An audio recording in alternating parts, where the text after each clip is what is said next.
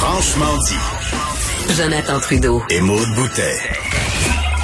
Appelez ou textez au 187 Cube Radio. 1877 827 2346. Cube Radio. Cube Radio. C'est sans grande surprise, Maud, qu'on constate que euh, la pandémie a amené un changement dans nos habitudes. Et rapidement, on s'est rendu compte, par exemple, que lorsqu'on va à l'épicerie, alors que dans euh, bien des épiceries, je pense au IGA, on avait identifié une date au mois de mars où les Ben sacs oui, en plastique 19. ne seraient plus admis. Ben, avec les risques de propagation du virus et tout ça, on a euh, décidé de repousser ça. Et là, ce qu'on se rend compte, c'est qu'effectivement, ces changements d'habitude-là se, euh, se matérialisent par euh, une augmentation de la consommation du plastique. Par exemple, la fabrication de sacs à usage unique qui a augmenté de 20% depuis le début de la crise sanitaire. Donc, imaginez certains fournisseurs et, et on on s'en désolera pas, eux, euh, grand bien leur face, là, tu sais, qui pensaient voir leur chiffre d'affaires chuter, ben finalement, au contraire, ils le voient décupler. Qu'est-ce que tout ça veut dire? On va en discuter avec Fabien Durif, qui est directeur de l'Observatoire de consommation responsable à l'École de sciences de la gestion de l'UCAM. Monsieur Durif, bonjour. Oui, bonjour. Alors, euh, j'imagine que vous n'êtes pas surpris par, euh, par ces chiffres-là. hein. Je pense que c'était quelque chose qui était facilement observable, qu'il y avait un changement dans les habitudes des consommateurs. Oui, c'est sûr que le zéro déchet, pendant une période de crise sanitaire, c'est évident que ça ne pouvait pas faire bon ménage. Et semaine après semaine, on a vu ces habitudes-là qui avaient, qui réduisaient. Et, ce qui est assez intéressant, c'est dans le cas des sacs, des sacs réutilisables, on a vu les habitudes qui diminuaient, donc de moins en moins de citoyens qui amenaient les sacs réutilisables à l'épicerie, alors que c'était devenu une habitude vraiment complètement usuelle. On avait un pourcentage extrêmement élevé de citoyens qui amenaient toujours les sacs réutilisables. Et même, je sais pas si vous en rappelez, hein, depuis cet automne et même cet hiver, c'était devenu presque la mode pour énormément d'épiceries de complètement bannir les sacs plastiques et tout le plastique Ah oui. à l'intérieur des épiceries. Donc là, c'est un retour du plastique. Et ce qui est intéressant, c'est de voir que c'est la crainte du sanitaire est assez faible hein, chez les citoyens. C'est vraiment le fait que tout simplement, comme vous l'avez mentionné, la plupart des épiceries ne permettaient plus ou tout simplement n'emballaient plus. Ben, si vous ameniez votre sac réutilisable, ben, vous n'aviez pas vos emplettes qui étaient emballées. Et euh, la, la- la même logique, j'imagine, s'applique aussi pour tout ce qui est de l'utilisation du plastique à usage unique, et notamment euh, dans les épiceries, bien des gens qui voyaient leur niveau de tolérance euh, diminuer drastiquement, et j'en étais euh, lorsque, par exemple, je sais pas, on achetait une petite botte de thym euh, suremballée en plastique, on trouvait que c'était un peu ridicule, mais là, finalement, les producteurs qui ont dit, vous comprenez que on va poursuivre euh, nos pratiques dans la situation actuelle, et les gens euh, auraient plutôt tendance à, à- à- accepter euh, la poursuite de cette pratique-là plutôt que de la dénoncer. Là. Mais c'est sûr que ce qu'on voit, oui, on a un pourcentage, on a un peu plus un tiers qui mentionne qui ont consommé davantage de produits unique, qui perçoivent aussi de plus en plus qu'il y a du plastique, bien entendu, qui est utilisé. Bon, quand même qu'on se rend compte, c'est que ils voient forcément qu'il y a une résurgence du plastique. Ils en sont quand même inquiets, ce qui est assez intéressant. Plus de 60% des citoyens sont inquiets. Et au fur et à mesure que la crise et que la pandémie a augmenté, on a vu cette inquiétude ressurgir. Au début de la crise, ils s'en inquiétaient pas. Ils trouvaient ça extrêmement normal et ils n'étaient pas choqués de voir des fruits et légumes emballés de manière individuelle. Là, on a vu quand même ce pourcentage extrêmement augmenter entre le premier mois et le deuxième mois de la pandémie. Donc, ça signifie quand même qu'on a des citoyens qui, au fur et à mesure que la crise a avancé, ont retrouvé cette sensibilité-là qui était extrêmement forte. Et il faut quand même avouer que 2020, 2019, les médias ont beaucoup parlé du plastique. Donc, c'était quelque chose qui était devenu courant dans la tête des consommateurs. Euh, autre élément qui, euh, qui vient augmenter notre consommation des, euh, des divers types de, plastique, on pense au matériel de protection, les masques, les visières de protection, des restaurants qui font des, des contenants pour des repas pour emporter, etc. Tout ça aussi, veut, veut pas, a une incidence sur, sur la production, sur la consommation du plastique. Ben ça, c'est évident. Et puis pour l'instant, on n'en parle pas tellement. Il faut dire que l'utilisation du masque à usage unique, pour l'instant, les chiffres sont pas extrêmement élevés d'utilisation.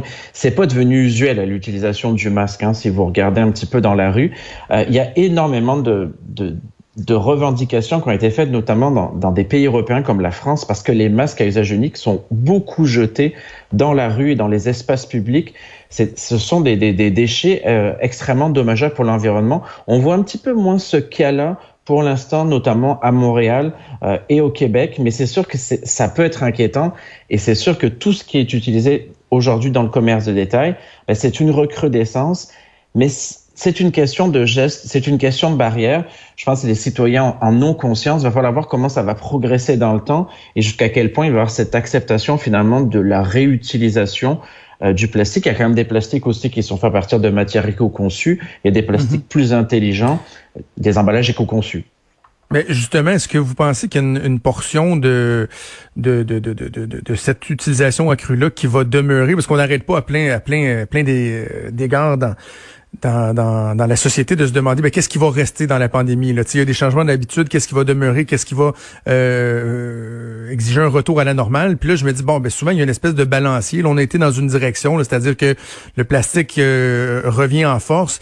Est-ce que vous pensez qu'on va revenir assez rapidement euh, à des niveaux euh, qui étaient les nôtres assez récemment encore ou que ça se peut qu'il y ait certaines de ces habitudes-là qui, qui demeurent pour un bon moment? Là? Ben, les habitudes, c'est toujours très compliqué. Ça dépend jusqu'à quel point les mesures restrictives vont durer, jusqu'à quel point on va s'habituer finalement à revivre ces expériences-là où on nous réhabitue à vivre avec le plastique, à vivre à des sacs plastiques. Mais si on regarde nos études, lorsqu'on fait, nous, dans la vigie contre Covid, si on regarde d'autres études internationales, on voit quand même que ça semble être assez positif. Mais pour l'instant, il y a des comportements qui sont complètement en pause et qui vont être retardés. Si on prend l'exemple du vrac, tant que la pandémie ne va pas être complètement endigué, ça semble assez difficile pour ces comportements qui sont liés au zéro déchet de reprendre leurs habitudes dès demain. Ça va vraiment dépendre des conditions sanitaires. C'est vraiment ces éléments-là, mais ça semble quand même assez positif. Il y a d'autres comportements qui sont un petit peu plus compliqués, comme le transport en commun, par exemple, où on, voit une perte d'habitude beaucoup plus forte. Mais pour le zéro déchet, on semblerait que dans les statistiques, ça semble quand même relativement positif que la perte d'habitude ne soit pas si forte que ça. Je suis vous entendre, M. Durif, sur euh, notre capacité en tant que, société à euh, ce que j'appellerais marcher et manger de la gomme en même temps. C'est-à-dire que de réduire l'utilisation de, de notre plastique, euh, des contenants, par exemple, à usage unique, etc., etc. Tu sais, moi, j'en suis. Je pense qu'effectivement, avec, avec ce qu'on vit au niveau environnemental, on doit s'améliorer. Mais en même temps, il faudrait aussi qu'on améliore notre performance en matière de, recyclage. Je regardais là qu'il y a seulement 9% du plastique au pays qui est recyclé, 4% qui est incinéré et 86% qui finit à l'enfouissement. Je trouve que ces chiffres-là sont, sont terribles. Est-ce qu'il n'y aurait pas lieu aussi de vraiment accélérer, mettre l'enfance sur notre capacité à mieux traiter ces déchets-là? Il y a toute la question, bien entendu, de recyclage, réutilisation, réemploi. Euh, c'est sûr qu'il y a des questions publiques qui, qui doivent être euh, améliorées, mais je pense que du point de vue du citoyen, souvent le citoyen euh, va se, se, sentir culpabilisé lorsqu'on va lui demander de faire énormément d'actions personnelles. Il va souvent remettre ça sur les organisations. Là, à l'heure actuelle, ce sont beaucoup les, les entreprises finalement qui ont réaugmenté leur emploi du plastique. Les citoyens finalement subissent des actions parce qu'ils sont souvent obligés de, de réapproprier certains types de comportements. Euh, mais je pense qu'il faut, faut faire attention de ne pas trop faire peur aux citoyens parce qu'il faut, faut faire attention que les gestes euh, soient au quotidien. Mais c'est vrai qu'il y a des questions qui sont extrêmement importantes. En tout cas, dans la crise à l'heure actuelle, il y a une réutilisation un peu plus importante par les citoyens de certains produits à usage unique. Euh, il y a eu certains produits qui n'étaient jamais achetés par les citoyens. Ah il y a eu certains stocks qui ont été faits un petit peu trop. Euh, si on parle des lingettes désinfectantes, des, des produits à base de papier euh, dérivés. Donc, il y a, les, les, consommateurs se sont culpabilisés eux-mêmes. Donc, c'est ça qu'il faut faire un petit peu attention, mais c'est toujours des gestes qui sont complexes. Recyclage, compostage, déjà pour les citoyens, les entreprises. Donc, c'est un effort commun. Donc, ça amène vraiment beaucoup d'éducation et de sensibilisation.